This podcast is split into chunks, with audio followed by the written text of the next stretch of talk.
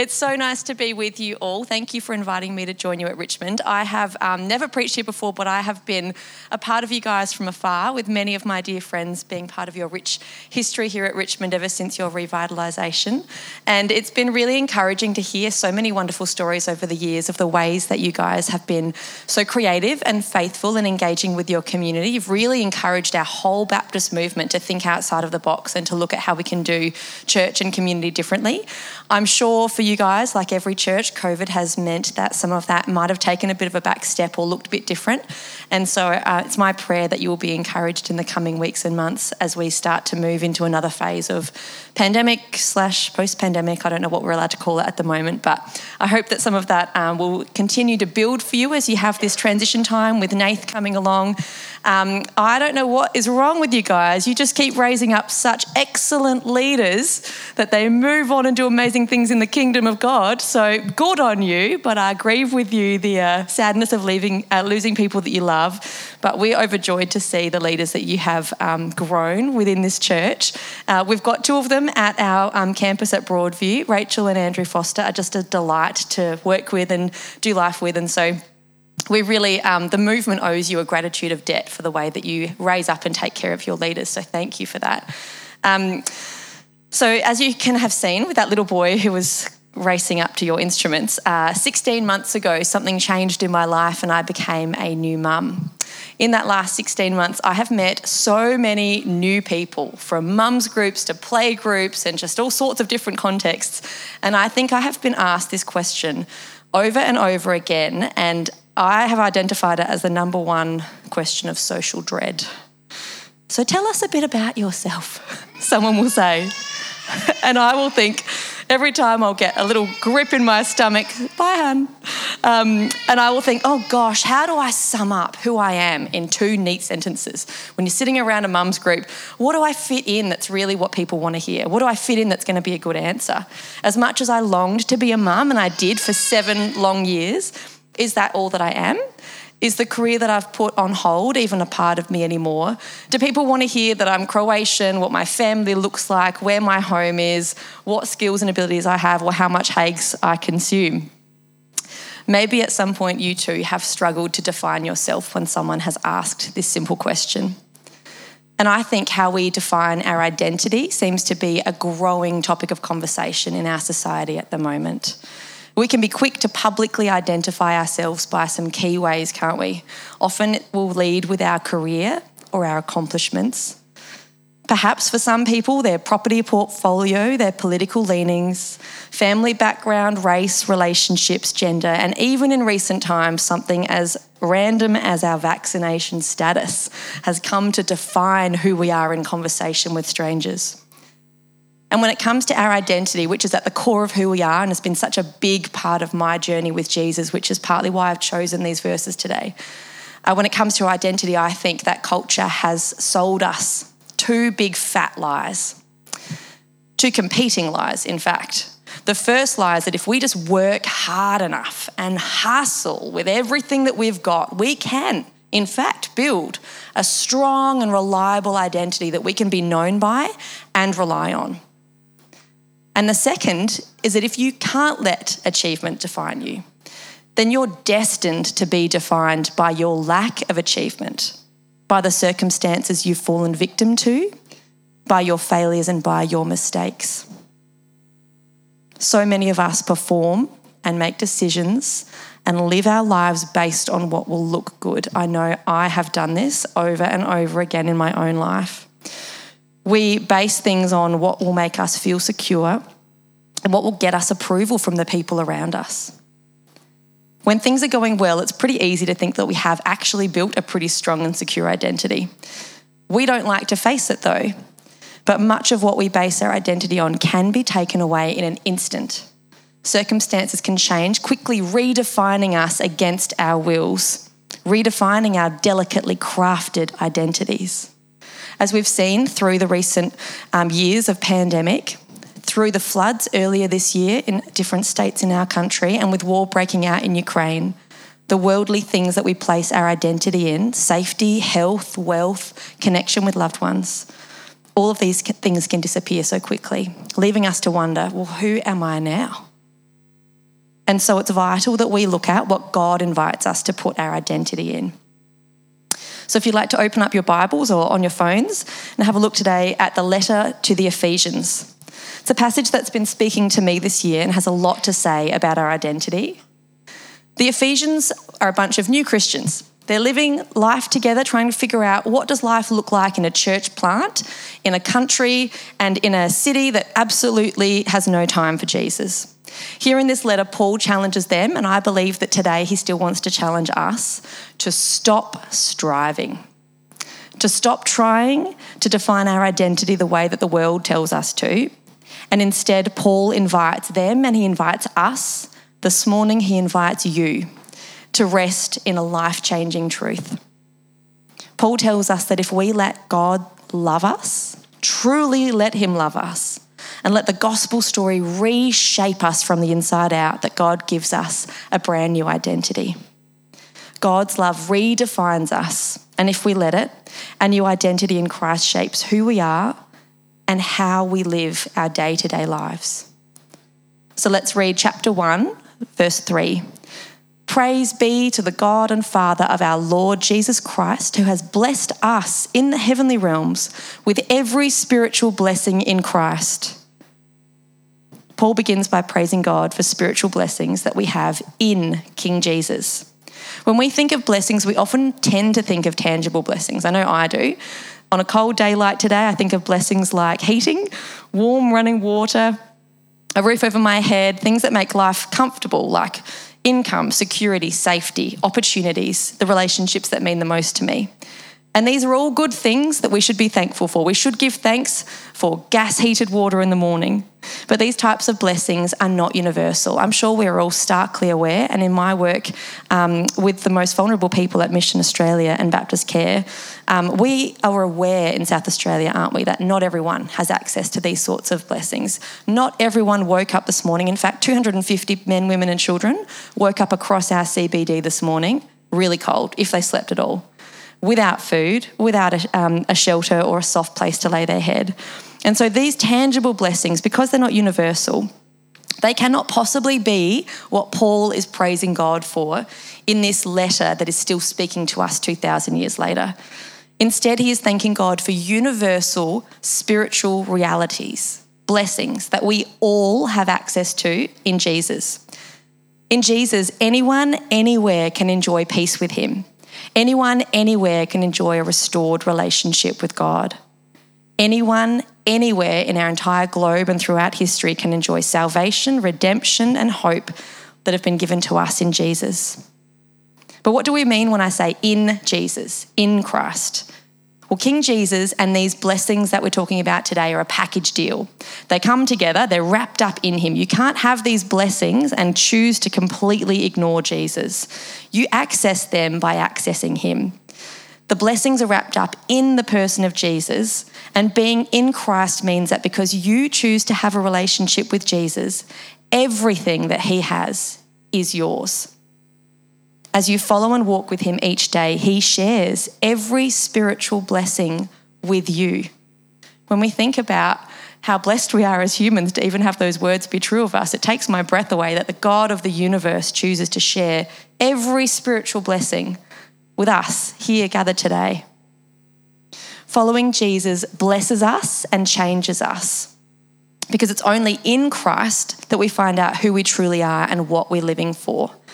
And if we've learned that before, and perhaps this morning we're thinking, oh, I feel like I did know that before, but I've really grown dry in my feeling that I know what I'm living for or who I am, then God's words again invite us to reflect on them and let Him whisper to our spirit today who we truly are this morning at Richmond Baptist and what we are living for. Paul challenges us, and I think he wants to challenge each one of us today to let go, to actively put down what is at the top of your list of things that currently identify and define your identity. Maybe these things are coming to mind really quickly. Maybe there's something that you've just achieved or just purchased that's really quickly started to define you. Maybe it's uh, a home for the first time that you've purchased and now you're defined as a homeowner. Maybe you've got something you wanted for a really long time, like I did in becoming a parent. Maybe you have got a promotion you've worked really hard for, something that has crept into top place. Or maybe there's something that's changed recently in your life that you're very aware um, was defining you that you've lost. Maybe you've been made redundant in a role. Maybe a relationship has ended. Paul challenges us to choose to lay down those things that have been at top place and instead to actively choose today to identify above all else, good or bad, as one who is in Christ. So I want to look today at three spiritual blessings that we have as people in Christ and how they shape our identity and lives. So, firstly, in Him, in Christ, we are loved, we are chosen, and we are included.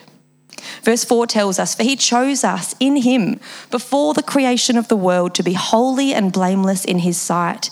In love, he predestined us for adoption as sons and daughters through Jesus Christ in accordance with his pleasure and his will, to the praise of his glorious grace, which he has freely given us in the one that he loves. Paul tells us that the cornerstone of this identity that we are building is that in Jesus we are loved, chosen, and included. But just as incredibly, he tells us that this has been true for a very long time, not since uh, your degree was finalised or not since you made up with a family member, but before the creation of the world, these things were true. So, what does this mean to you? It means that your life is not just a cosmic coincidence, just a blip on the radar, just here to grasp at pleasure, pass away, and be no more. This blessing is the deep knowledge that your existence is precious to the God of the universe. You were pre planned and longed for by Jesus. God didn't decide to love you or become your father after you came along and impressed him with all of your hard work and achievements and hustle, all of the things that you hold so tightly in your hands and would offer him as shiny little treasures. He wanted you before that before you could achieve or accomplish even one thing. And if you never do, God chose you and loves you as his child. One day I'm going to tell my little boy Tommy something really similar that Dan and I didn't choose to have him because we knew that he was going to grow up to be an amazing guitar player or a wonderful uh, footballer or a plumber or a doctor or a great friend. We will tell him that we longed for him for so long before he came into our lives. And we longed for him just so that we could love him and know him for who he is. And that's exactly the heart that God has for each one of us. The enemy would love you to think this morning, as my words wash over you, yeah, yeah, I've heard that before in church. I'm just an insignificant coincidence. I'm an afterthought of God's at best, but that's a big fat lie from the enemy. He would hate for us to harness this glorious truth of God's, you know, ancient from before the creation of the world love for each individual person, not for you as a broad term of Richmond Baptist, but for you, Sophie, for you, Josh, for you, Caitlin, you yourselves. This truth, God tells us in this truth that He loves us, was intentional, and that it gave Him joy, great joy, to choose you. God wants to have a relationship and a meaningful, ongoing, interactive relationship with you just because of who you are, not because of anything you can offer Him or impress Him with. And I believe that a blessed and a secure identity, one that will hold us through the storms in life, begins by knowing the love that the Father has for us deep within us.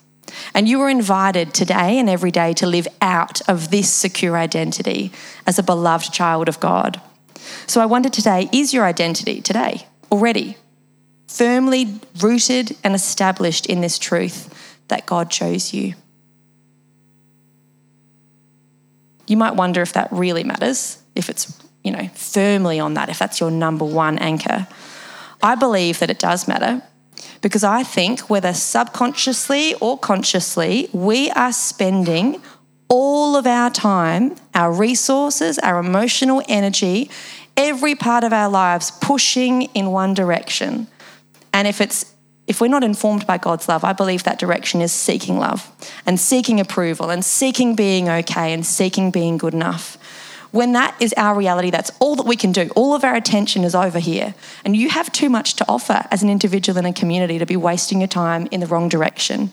Every decision that you make with your time is important. Every decision you make with your financial resources, your emotional resources, your ability to have relationships, if it's all going over here to make sure that you're okay, it's a waste. It means you're living to create and maintain your own sense of identity. But if you choose to stop striving, if you jump off of that escalator, if you choose to rest each day in what is already true of you and has been true of you before you took your first breath, that you are loved, accepted, chosen by God, then you are free, free from life in that direction, free to live out of this rich identity that God has given you, a secure identity that changes things for you with that freedom, but also freedom that changes things for the people in your lives. Imagine sort the sorts of friendships you could have if instead of being worried about what you're going to get out of a conversation with someone, you were here only to serve and love other people. Imagine what difference our lives would make with our money if instead of me trotting off to Haigh's to emotionally eat after my stressful workday, or running off to Kmart or Country Road or wherever it is to go and buy something that makes me feel that okay feeling for just a minute, if instead I was freed with that money to do whatever God told me to do. Everything about our lives changes when we look at our identity. And this is just the first blessing we're looking at today. So, secondly, we read today that in him we have redemption. Let's look at verse 7. In him we have redemption through his blood, the forgiveness of sins in accordance with the riches of God's grace that he lavished on us. We have redemption, friends, from a God who lavished his grace upon us when we had nothing to offer and could never deserve it. I love this word lavished. It reminds me of a baker with a giant wedding cake and just the thickest ganache frosting you can imagine. Not like a little bit of, you know, frosting, but like slapping it on there, just lavishing his grace and love into our lives. The gospel, God's good news, is not that you were a broken, selfish human being choosing your own way, hurting yourself, hurting other people, but you tried really, really hard, and one day you did it. You cracked the code and you saved yourself. That is not God's good news because it's impossible. I don't know about you, but every time that I personally try to be perfect, and I do happen to try to do this quite a lot in life, it's a very silly habit of mine, um, even in small ways like trying to quit sugar for a week, I fail just terribly over and over and over again. So for me, the idea of working hard enough to never lie, to never hurt someone that I care about, to never selfishly choose my way over God's way, that seems and is impossible. Paul tells us we cannot save ourselves, but there's one who can and there's one who did, and that is our good news. In Ephesians 2 1, we read, You were dead in your sins, living the way you used to live, doing your own thing and verse 5 But because of his great love for us, God, who is rich in mercy, made us alive in Christ even when we were dead. Dead as a doorpost in our sins. It is by grace that we have been saved. If you don't truly grasp and know about this spiritual blessing of redemption, of God's work to save us in Christ, if you think it is all still down to you, you are going to feel hopeless exhausted, and convinced that God is mightily disappointed in you. Maybe you feel that way sitting here amongst us today. That God is disappointed in you, in your life, disappointed in what you do do or don't do. But this is not the case. The spiritual blessing of lavish redemption and grace that we read about in Ephesians is beautiful news because it means that in Jesus we can enjoy freedom from guilt. We don't have to constantly feel like a wretched disappointment to God or to ourselves, always trying, trying, trying to be good enough, to overcome our own brokenness by sheer muscle power.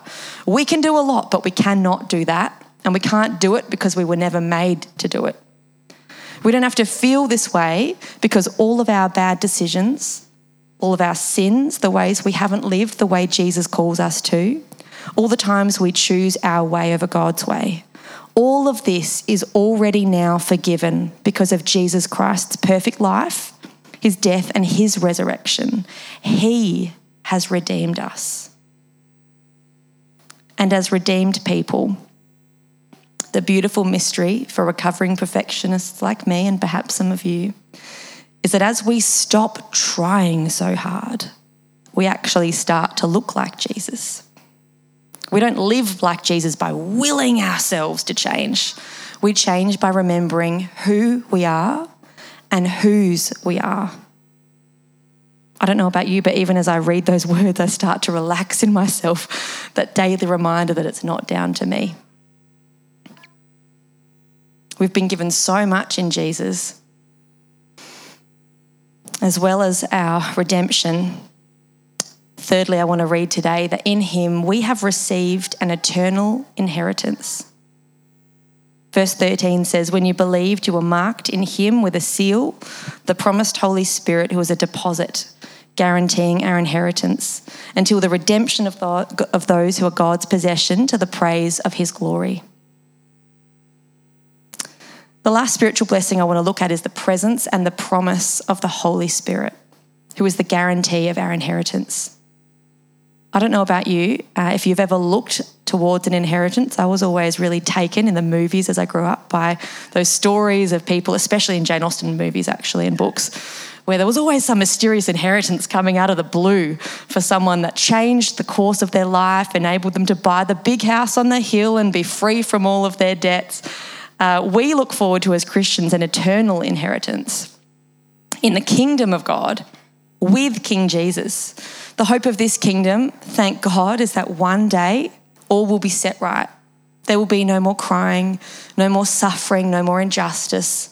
250 men, women, and children will not be sleeping rough in our CBD in little old Adelaide. There will be no more pain because we will be living a resurrected life with the resurrected Jesus. Our inheritance is the presence of our loving God, a relationship with Him to be enjoyed fully forever. And the Holy Spirit is the way that we experience God's power, His closeness, and His love here and now while we wait. He is the guarantee of this inheritance that we have put all of our hope in. I think this is so generous of God. Uh, I, for one, definitely, desperately need this guarantee uh, more times than I can count in life because I might uh, be in ministry and be a pastor's wife and whatever that means to some people in terms of how much I should or should not have it together. Um, I definitely don't have it together. And circumstances can hoodwink me as fast as the next person to remind me, oh, I don't have it together. Oh, everything's going, you know, in the wrong direction in life. Uh, all I have my hope in can easily disappoint me. Even just very embarrassingly, let me open up about a goal that I had with you. I decided that before I turned 40, uh, I wanted to be like all the impressive, smart people in my family. Oh, going for approval here. Um, and I um, was given a very small inheritance, like a little pre inheritance from my grandpa, just something to help us buy something for Tommy. And I thought I'd be really smart. And instead of buying like my sister bought a uh, learning tower that her little boy can stand in and something else for the for the garden. I was like, I'm not buying a swing set. What I'm going to do is I'm going to put this small inheritance into stocks because that's what smart people in my life do. And I feel like if I could start learning about the stock market, that could be I mean that could help me retire one day. That could be part of Tommy's inheritance. So I did it. I pressed the button on the internet banking and put what could have been used for something tangible and lovely for Tommy into stocks to build up his inheritance. Um, and then the war in Ukraine broke out. And I, my inheritance that I put my hope in for Tommy uh, is nothing now. I mean, I don't know if it's, I haven't learned enough. I'm sure it's not possible for stocks to go into debt, but it looks bad enough that it almost looks like it could do that. So I this uh, verse about our eternal inheritance and the hope that the Holy Spirit seals and confirms for us really hits home for me differently now than it did a few months ago. Because I don't know about you, but what you've got your hope in for life, for your inheritance, either here or in the world to come, um, it has to be in Jesus because there is just literally nothing else. Even if you put it into a house, we don't know what that's going to look like in a few months' time. Nothing is secure apart from our King Jesus. And so, if you, like me, desperately need a reminder when things turn to poo that our guaranteed inheritance is on its way, the Holy Spirit is here for that. God knew that we would question and doubt whether his inheritance for us, his kingdom will ever come, especially when things get dark and hard and painful. Our inheritance is sure, but that doesn't mean that it feels like it. And I don't know for you, I mean, it's a silly story about a little bit of money that doesn't really matter in the scheme of things, but I'm sure that in this room are represented far greater disappointments in life right now that have probably knocked the wind out of you and made you question whether or not this kingdom is truly coming. God the Spirit, sent the Spirit to comfort and encourage us in just these seasons, to live within us and to give us the power, and we have none, to live the lives that we are called to live now while we wait for Him.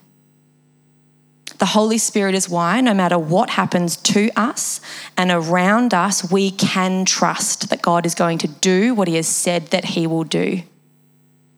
He's here to remind you that in Christ, you are so blessed. Every spiritual blessing is yours in Christ. We are loved, we are redeemed, we've been sealed with the Holy Spirit, and so look forward to an inheritance that isn't going to be a risky one. It's one that will never end. So, what should our response to these spiritual blessings this morning be? I think our response should be like Paul, one of praise and thankfulness. And this is because these spiritual blessings, like we've already talked about today, unlike the physical ones, cannot be wrenched out of our hands, regardless of the realities that you're facing today or that will hit us in Australia in the months to come. At your lowest in life, not one of these blessings can be taken away from you. Paul was in prison when he wrote this letter to encourage the Ephesians, so he certainly was not intending for us to think that circumstances are what these words and these truths rely on. Paul knew even when everything was stripped from him, he didn't know if he was going to live or ever get back out into his ministry with his friends. He knew that the good news of Jesus, he knew that his identity and redemption and future could never be taken from him. So, this week, will you follow Paul's example? Will you mindfully choose each day to thank God for every spiritual blessing that he has given us?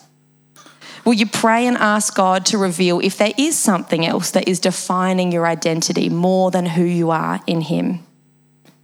And if there is, will you instead lay that down in obedience and choose to live in the truth that you are God's beloved child? Will you lay down your addiction to striving for affirmation, your longing for acceptance from other people, and instead put all of your trust in your adoption into God's family? Will you stop trying continually to measure up in your own strength and goodness, but instead live as one who is already forgiven and redeemed and loved? Will you lay down the burden of redeeming yourself and pick up and wear the lightness of God's completed work in Christ? And will you focus, despite changing circumstances, on the Holy Spirit's work within you, sealing and guaranteeing your inheritance in Jesus? As we respond with praise to the incredible blessings that God has given us, the way that He has richly blessed us, our gratitude leads us, I believe, in the direction of action. As a community here at Richmond, who have been so well known amongst uh, your movement and your community, will you ask God to reveal the significant role that you still have to play in His story? As people who focus on who we are in Christ, our lives have a purpose far outside of our own pleasure, our own satisfaction, our own safety and security. Our lives are here uh, we are here to live for the praise of God's glory. And we must never forget that as followers of Jesus, we are blessed not just for our own sakes. It's so easy to sit up here. I love talking about how we're blessed, how God's richly blessed me and He's made me alive with Him and redeemed me and given me all I need. I can be tempted to just stop there and sit in that, which is beautiful. But we are not meant to just receive those blessings. We're blessed, as Abraham was told, blessed to be a blessing to the world. And that's not just about, oh, well, you know, that's a little bit of what we do. We're meant to be such a conduit that God is constantly pouring out his blessings into us and we are open to receiving them. And then we're so besotted with him, so filled up from the inside out that we can't help but speak about the way that the people in the street don't know yet that they've been blessed, don't know this eternal love that was there before the foundation of the world for them. When we know God's love it overflows to the people around us. And my my prayer for you is that God will continue to show you as a community what that looks like for you as a collective, what being Richmond Baptist looks like as people strongly rooted in the identity of being loved by God. So today, can this soak into your soul for who you are and what God has to say to you as His beloved children? Because there's an invitation for you. How will you let God's new identity change the way that you live nine to five, before work, when you're tired and cranky after work? How will you let it change your activities that you've been doing subconsciously to strive? How will it change the way you relate to the people around you that you love? The people that drive you crazy, the people that annoy you at the supermarket? What difference will living free like this, living in Christ, make to your life and the people that intersect with you? My prayer is that we'll make a deep impact and a deep difference. And this morning, would you stand with me? I'd love to pray for you as a community about what we've been um, reflecting on this morning. Loving God, thank you that you know the individual story of each person here. You know the highs that some of them are soaring on, and you know those deep and dark places that some of us have been in, perhaps even right in this moment, certainly in recent days and weeks. Loving God, I pray for anyone whose mind is telling them that they are discounted from this truth. I pray against the enemy's lies that uh, this eternal love that you have for us that I've spoken about doesn't really work for them. That the redemption wasn't quite enough for them because of what they've been through or what they've done. Lord God, I pray that you would open up each heart here to receive the truth that your love is more powerful than any pain in our life, any brokenness and sin that we have intentionally contributed to this world. It is more powerful than any reality or any circumstance that is facing us now or will face us in the days and weeks to come. Holy Spirit, for every hustler and hard worker here, would you help them to unhunch their shoulders, to breathe deeply and know that you, their good Father, loved them before they were born and aside from any of their achievements. Lord God, would you be with every single child here? Reaffirm who they are in their true identity as your beloved, chosen, included, redeemed children. Would you bring this identity to mind every time the world tries to drag them in another direction? Would you free them, get them off of that escalator, off of that treadmill in the wrong direction, Lord Jesus, towards approval and instead set them free in a wide, expansive life where they are free to live out of their identity as your children. God, show us what it means to be in Christ as your beautiful mystery unfolds in your relationship with us. Help us to move past the ifs and buts of, oh, I haven't read my Bible much lately, or I don't even remember to pray half the time. God, instead, would you meet us where we are? More love than we will ever know. And would your hope that is stronger than anything that we need, stronger than any circumstance, able to accomplish within us what you have planned, Lord Jesus, would your hope overwhelm us? And would we live as freed people who bless the world around us in Jesus' name? Amen.